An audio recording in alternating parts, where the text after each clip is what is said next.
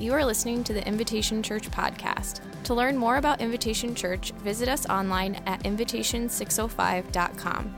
You can also download our app on iTunes and Google Play by searching for Invitation 605.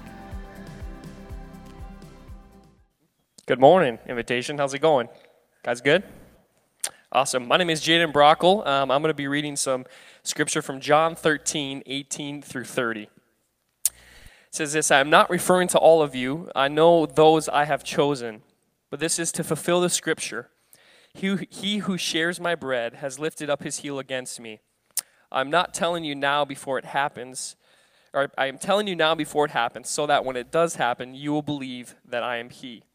I tell you the truth, whoever accepts anyone I, anyone I send accepts me, and whoever accepts me accepts the one who sent me. After he had said this, Jesus was troubled in spirit and testified, I tell you the truth, one of you is going to betray me. His disciples stared at one another, at a loss to know which one of them he meant. One of them, the disciple whom Jesus loved, was reclining next to him. Simon Peter motioned to this disciple and asked, and said, Ask him which one he means. Leaning back against Jesus, he asked him, Lord, who is it? Jesus answered, It is the one to whom I will give this piece of bread when I have dipped it in the dish. Then, dipping the piece of bread, he gave it to Judas Iscariot, son of Simon. As soon as G- Judas took the bread, Satan entered into him. What, you, what you are about to do, do quickly, Jesus told him. But no one, at, no one at the meal understood why Jesus said this to him. Since Judas had charge of the money, some thought Jesus was telling him to buy what was needed for the feast or to give something to the poor. As soon as Ju- Ju- Judas had taken the bread, he went out, and it was night.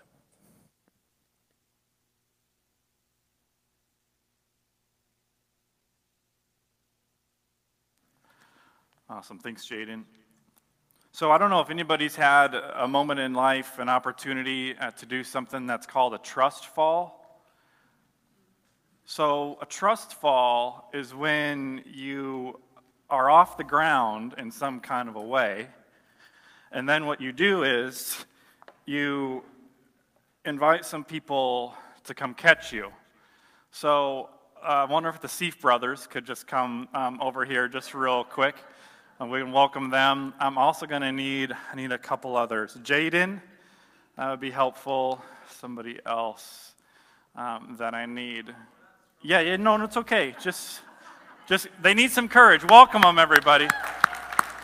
So if you, you could just stand, yeah, I need like one person, sort of like right here. Yeah, no, you're fine, you're fine. Yep, and then if you could come like right here. Um, and then, hey, Bruce, could you just come here? Yeah, he's on the board, so. if you could just sort of stand right here. I mean, now face this way. Yeah. So you need to you get your hands out of your pockets. Yeah, there. Good. Youth group. So you've maybe been in this moment, right? Where what you would do is you would just kind of like turn around and then you would. You guys are nervous. It's fine. Don't don't worry. You're all right. Do not let your hearts be troubled. All right. Um, and so that's typically like how it would work, right? Is that you're relying on these people in a moment when you need them to show up. Like, this is a bad moment to get a phone call, to pull your phone out, to be distracted, to not be in the moment because I need these people. So, what happens when one of them, you can go sit down, when one of them just like walks away? The rest of you stay here. Like, what happens? Like the whole conversation, the whole situation changes because there, there were like a whole crew, a group here that were ready for the moment that I needed them to support me in, to be in it with me in, and then one person just decided that they were out, that they couldn't take it, and they just walked away. You guys can sit down. Thank you very much. Yeah, yeah, yeah, yeah. This is the moment that Jesus is in. Jesus has spent years, now you're all relaxed. You were, I was watching some of you like, should I pull out my phone for the insurance company or what should I do? Uh, I just think it's easy to come to the Bible and sort of read it like it's a fairy tale. And I think it's really helpful for us to smell the aroma of that room, the, the fear and the uncertainty and the doubt that was all going on in, in that moment. And I think it's important for us to remember uh, today that most of life is how we deal with disappointment. Like how we deal with small moments of disappointment. Like a couple weeks ago, I left church. It was like 12:15. I was driving down 41st Street and I see this one lonely car in the drive-through at Chick-fil-A. And I just wanted to go, "Oh, you don't know. They're not open on Sunday." And I just don't know how long you're going to be there. Like, are you texting? Are you checking the weather? I'm not sure. I'm just waiting for that angelic voice. Welcome to Chick fil A. What can I get for you? That voice not coming. Small moment of disappointment. But then we can also talk about moments of disappointment that like take our breath away. Like when we step into moments that like we never thought that we would be in. And most of life is how we deal with these moments. Like what happens to us like in these kinds of moments. And Jesus is in a moment when one of the people who has been walking with him, one of the people who has been sharing meals with him, like one of the people that he has invested his life in, is going to walk away, is going to decide, I don't really want to be in it anymore. I'm going to step outside of this inner circle. And I'm stepping outside of the upper room. And I'm stepping outside of this group. And today in church, I don't need to explain betrayal. I don't need to like put it up on a whiteboard because we've stood in moments when we've needed somebody and they chose in words or in action that they didn't want to be in it anymore. We've had a friend in their words tell us that. We've had a friend in their actions show us that. And so Dave doesn't need to illustrate betrayal today. But I need for us to do the best that we can to place ourselves in that upper room so that we would understand a little bit the, the moment that Jesus is in. Um, there's, Steph, you put a picture up. There's a picture that I really love of Jesus that this artist has done, and it really captures this moment. John, who's writing this narrative, talks about Jesus being troubled. And in the original language, uh, it means like to be stirred up. You have been stirred up before by anything? And so it's sort of the opposite of six o'clock in the morning at Lake Okoboji when it's just glass.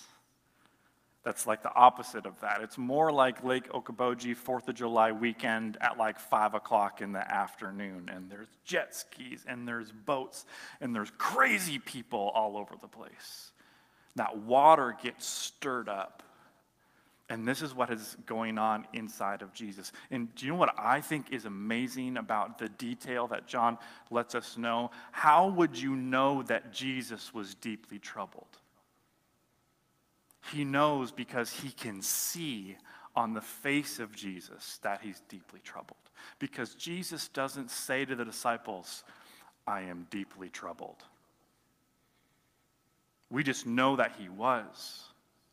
And there's a little mini sermon, even in verse 21 today, about not pushing down what we feel, about not burying what we feel, but allowing the people around us to see what we feel. Um, there's this professor at this seminary in Boston, it's called Gordon Conwell, and he says something amazing about this. He says that just because an emotion is buried does not mean the emotion is dead. So emotions often get buried alive. But just because you bury it doesn't mean it's dead. And I just love that the Savior of the universe, I just love that Jesus doesn't do that. I love that he doesn't bury his troubled spirit in the presence of his disciples, but he allows the disciples to see his troubled spirit. I just find that unbelievably powerful. So, you know, Jesus knows who the betrayer is, and we know who the betrayer is. Like Mark chapter 3 tells us. Mark chapter 3, beginning in verse 13, Jesus went up on a mountainside and called to him those he wanted, and they came to him. And he appointed 12, designating them apostles, that they might be with him, and that he might send them out to preach and to have authority to drive out demons. These are the 12. Here's the list. He appointed Simon to whom he gave the name Peter, James, son of Zebedee, and his brother John.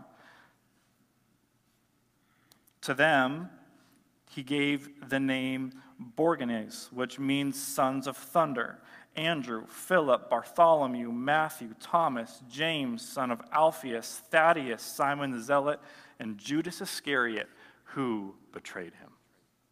So Jesus knows who the betrayer is, and we know who the betrayer is. But the disciples do not know who the betrayers. They're in the dark. They're clueless about what is about to go down, what is about to unfold.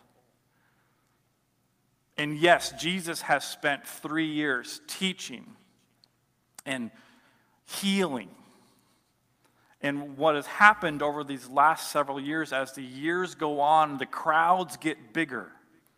Like more and more people want to come and hear Jesus. They kind of want to see what he's all about. And the crowds get bigger because people hear about him. And so, you know, there's a, there's a moment, and, and you know, grandma finds herself at a place where Jesus is, and she witnesses like the feeding of the 5,000. So she's going to tell everybody who will listen to her, like, you got to see Jesus. Like, he's amazing. And so the crowds grow. And then somebody's uncle's at this wedding sometime, and Jesus shows up to the wedding, and he takes the water and he turns it into wine. And so this uncle is telling everybody, you got to see Jesus. You got to know him, you got to hear him. Just do it. And so the crowds grow. So during the years of Jesus' ministry, like the crowds get bigger and they get bigger and they get bigger and they get bigger. And what happens to the disciples? The disciples grow. Like those boys that Jesus called to drop their nets and to follow him. That boy who was sitting at the tax collector's booth, Levi, who's working for Rome. Something happens to him. These disciples grow. Like there's a growing up that happens in their life as they keep company with Jesus. So the crowds grow, they get bigger, the disciples grow, but something happens to the religious leaders like the Sadducees and the Pharisees, these like two groups of Jewish leaders, like people who knew the Torah, people who were waiting for this Savior, for this Messiah to come back. Like there had been one exodus out of Egypt. They got away from Pharaoh and out from underneath his oppressive hand and voice and way, and they're waiting for a new exodus like a new moment when their Messiah would come, their Mashiach, the one that they were waiting for. And so the Pharisees and the Sadducees, they're just like keeping time. They're waiting for him to show up. And he does show up, but they miss him. But they don't like the teaching of Jesus. Like they don't like the fact that he calls himself God. They don't like that the crowds are very much interested in what this Jesus person has to say and they grow angrier and angrier and angrier. And Luke tells us that they become so angry that what they really want to do is get rid of him. So, Luke chapter 22, we're just going to change the channel just for a second. I'll change it right back, I promise. Luke chapter 22.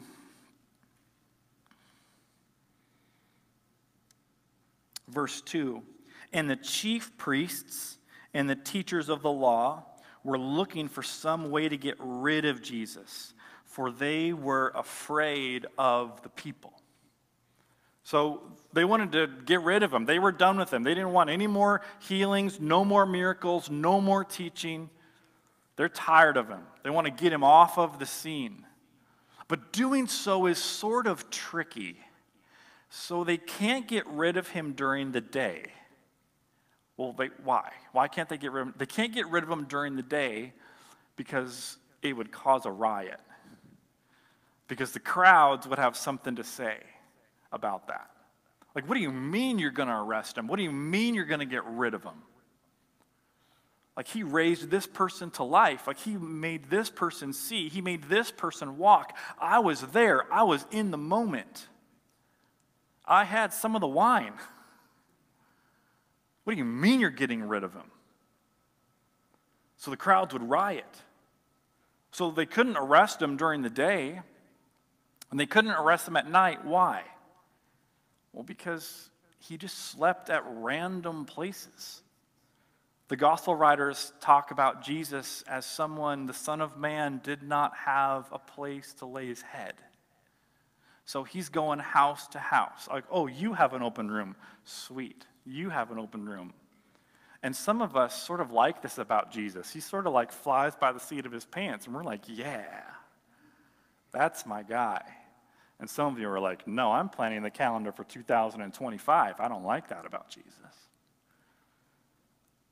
But the leaders, the chief priests, the teachers of the law, they can't find him because he's house to house. So they want to arrest him so they can destroy him. But to arrest him and to destroy him, you got to find him. And so I think what happens, I think the chief priests and the teachers of the law, I think they start working the 12. I think they start talking to Thomas. And they want to gauge, like, how in is Thomas? Like, who would he be willing to, like, work with us to destroy Jesus? I think they start talking to Thaddeus and Bartholomew and James and, and John. And I think they kind of corner Levi say, hey, like you've worked for Rome in the past collecting tax, like would you work with us to just, how in are you? And I think they start working Judas. Uh, Luke 22, we haven't changed the channel yet, just so you know. Uh, Luke 22, verse 4. And Judas went to the chief priests and the officers of the temple guard and discussed with them how he might betray Jesus. They were delighted and they agreed to give him money. He consented and watched for an opportunity to hand Jesus over to them when no crowd was present. So from that moment on, Judas is he's looking for an opportunity. It's like when you're driving in a big city and there's lots of lanes. I'm not talking about 41st Street. I'm talking about like the Pacific Coast Highway when there's lots of lanes. And what are you doing? You're looking for an opportunity for you to get over because the person who's in the passenger seat is telling you to get over. So you're trying to get over. You're looking for an opportunity to do that. This is what's happening in Judas's heart. Like he's looking for an opportunity where he might hand Jesus over to the religious leaders so the religious leaders might destroy Jesus. This is what's happening in this narrative. And then now we're changing the channel uh, to the book of John, where we were. And they're celebrating the Passover. Like they're having a, a meal together. And last week we talked about the foot washing moment that they were all in together. And, and they're all enjoying this meal, remembering Egypt, remembering freedom, remembering being called out of slavery. And, and what we talked about, it's not just like they're all sitting together at some big living room, dining room table, but they're, they're sort of like laying and they're eating. And the text tells us who's sitting by Jesus. The text tells us that his inner circle, the people he trusted most, would have sat closest to Jesus. In verse 24, in a really serious, in a really sad story, we have a moment that I think is actually pretty funny. Jesus says, Hey, one of you is going to betray me. And so then Peter, Peter wants to know who it is. So then Peter asks John, who's sitting right next to Jesus, Hey, ask him who it is. Like, this is the moment when the younger sibling, right, is sent by the older sibling to go ask mom and dad for something. Because they think the younger sibling's cuter. And so maybe the opportunity that mom and dad would say yes, more likely to say yes to the cuter one than to me. Because I'm sort of like old now, I'm out of the cute zone. This is that moment. Peter's like, hey, ask him. Ask him who he means. Ask him who he's talking about. And so then John, I just imagine him being like, turns to Jesus and he says, Hey, who is it? Like, who's, who's the betrayer? Who's the one that's going to give you up? And then Jesus gets really weird. You ever notice how Jesus doesn't really answer questions directly? Most of the time, he answers a question with a question. And he does this really cryptic thing. He says, Hey, it's the one who I hand the bread to and they dip it in the dish. That's the one who's going to betray me. And it's sort of like, you could just say the name. And so that happens. And in the ancient world, this is a symbol, this is a picture of intimacy, of closeness, of partnership. That you would kind of eat out of the same dish. We see this, where else do we see this? In the Old Testament. We see this in the book of Ruth and Ruth and Boaz. And Boaz invites Ruth to share bread with him and to dip this bread in wine. So there's this like closeness. This would be, I don't know, like sharing an ice cream cone. Maybe we could say that. I love all of you. I'm not sharing an ice cream cone with all of you. There's a couple of you that I would. They share my last name, okay? Not like picking any favorites but it's a picture of closeness. And you're the same way. Don't look at me so judgy. You're the same way. You're not sharing one with me. But this is a picture of closeness of relationship. But this is the one who's going to betray Jesus, who's going to walk out of the inner circle. And then, verse 27, something super interesting. John says that Satan entered Judas. So, what are we talking about? Are we talking about some kind of like demonic possession? You know, it like enters Judas and then like Judas has like a red tail and a pitchfork? I don't think so. I think we're talking about like the way of the evil one becoming the way of Judas. I think we're talking about like the words that the evil one has spoken over him like him walking in light of those words. I think we're talking about like a turning away like from the kingdom of God and we're talking about turning toward the kingdom of the world as the scriptures talk about it. And it's interesting, it's not really dramatic. I think it happens over time. I think it happens moment by moment, choice by choice, decision by decision. I think it happens slowly. I think becoming happens slowly. I don't think it happens in a transaction. It's not swiping a card, but it's taking a step. And so, moment after moment, Judas has stepped further and further and further and further away. It's sort of like when you're swimming somewhere in open water, and it feels like, wow, like how did I drift so far out here? I was just like right by the person that I was swimming with, and now it feels like I'm 17 miles from them. I think this is what happens with Judas. I think moment by moment, day by day, he drifts. And so the, the entering that John talks about, I think, is more about the, the way of the evil one and the desire that the evil one would shape and transform the way that Judas sees himself in the world and the work of God in the world.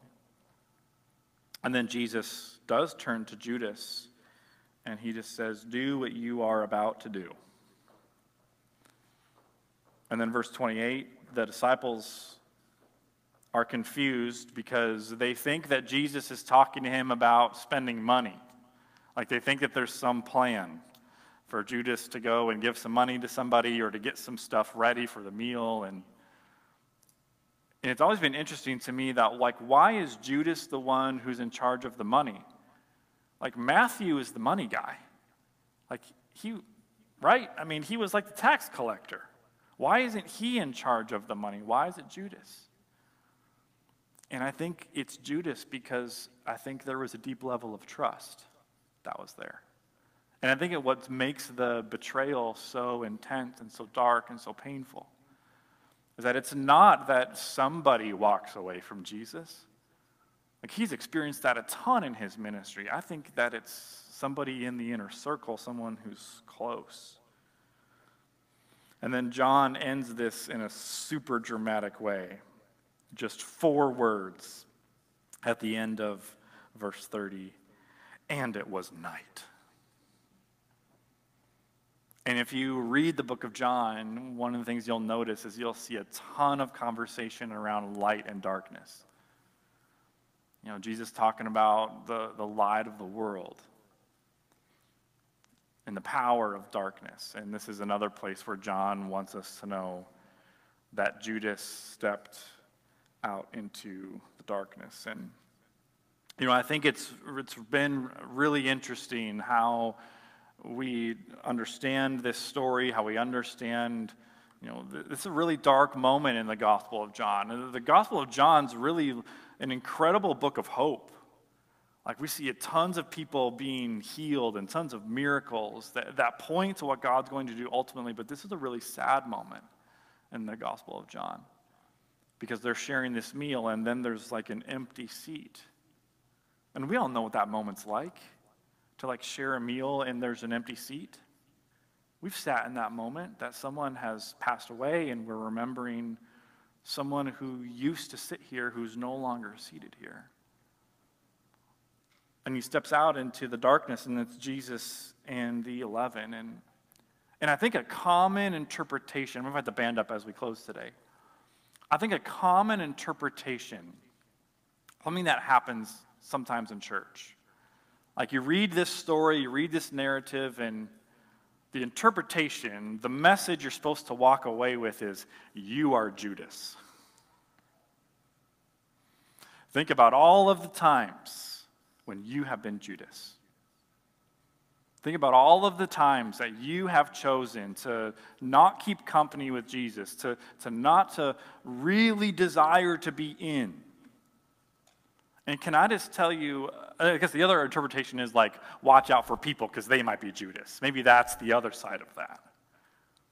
But can I just tell you, I don't think that's what John is doing at all. I think John is wanting to lift up who Jesus is. Why does he want to do that? Because he does it earlier in the book. Chapter 1, verse 29. Behold the Lamb of God, who what? Who takes away the sins of the world. And so I think John is saying, not look, everybody, you're Judas, but I think John wants to go, look at Jesus. Like, look how he deals with betrayal. Like, look what he does. Look how he responds. Psalm 103 As far as the east is from the west, so far have our sins been removed. Look at Jesus instead of this kind of embracing this, like, well, yeah, I am Judas. I have done that. Look at Jesus. Like, get our eyes on Jesus, the book of Hebrews wants to say, the author and perfecter of our faith. And for the joy set before him, and endured the suffering, endured the cross, scorning its shame, he says, and who is seated at the right hand of God. Look at Jesus. And can I just tell you today, I think how this happened in the life of Judas is that he stopped looking at Jesus. And so, what's God calling us to do in this moment? If you haven't gotten by now, I think He's calling us to look at Jesus, like to see Him, to, to, to see the, the beauty of who He is, and the beauty of what He wants to do in the world. And then, yeah, there's always going to be people who are going to be working you. Wanting to find out like how are you really committed? Do you really want to uh, like i think that's going to happen. And we got we got to fight that. We got to push against that. But using guilt's not going to help push against that. Using the shame of you are judas isn't going to help with that. What's going to help with that? Getting our eyes up on him because he's the one who's made this life possible. It's his power living in us. And so, church, let's be a church that has our eyes on him. Not that wants to rewind and replay the tapes of seventh grade at the lunch table when somebody asked you if you believe in Jesus. And you said, I don't know. I'm just trying to drink my chocolate milk. And that is something that the evil one has used in your life to say, You are Judas you did that. And you walked away and you didn't stand up. Would you look at Jesus? Because that night is not the last night that Jesus has a relationship with the rest of the disciples. So even betrayal that Jesus experiences doesn't stop Jesus from showing up and saving. So, church. Maybe you've read this for a long time in your life, and what it brings up is all the memories of the moments when you've been called away. And can I just tell you, guilt's not going to save you, shame's not going to save you. But Jesus promises to do all those things. And he's going to prove it. Because he's going to go to the cross. He's going to be raised to life. And I think it's a way just for Jesus to say in a simple uh, way as he can just because you live in darkness, it was night, just because you live in darkness, doesn't mean that the darkness has to live in you. Come and live in the light of my love and of my glory, and of my forgiveness and of my goodness. Look at Jesus. Pray together. Lord God, we thank you today.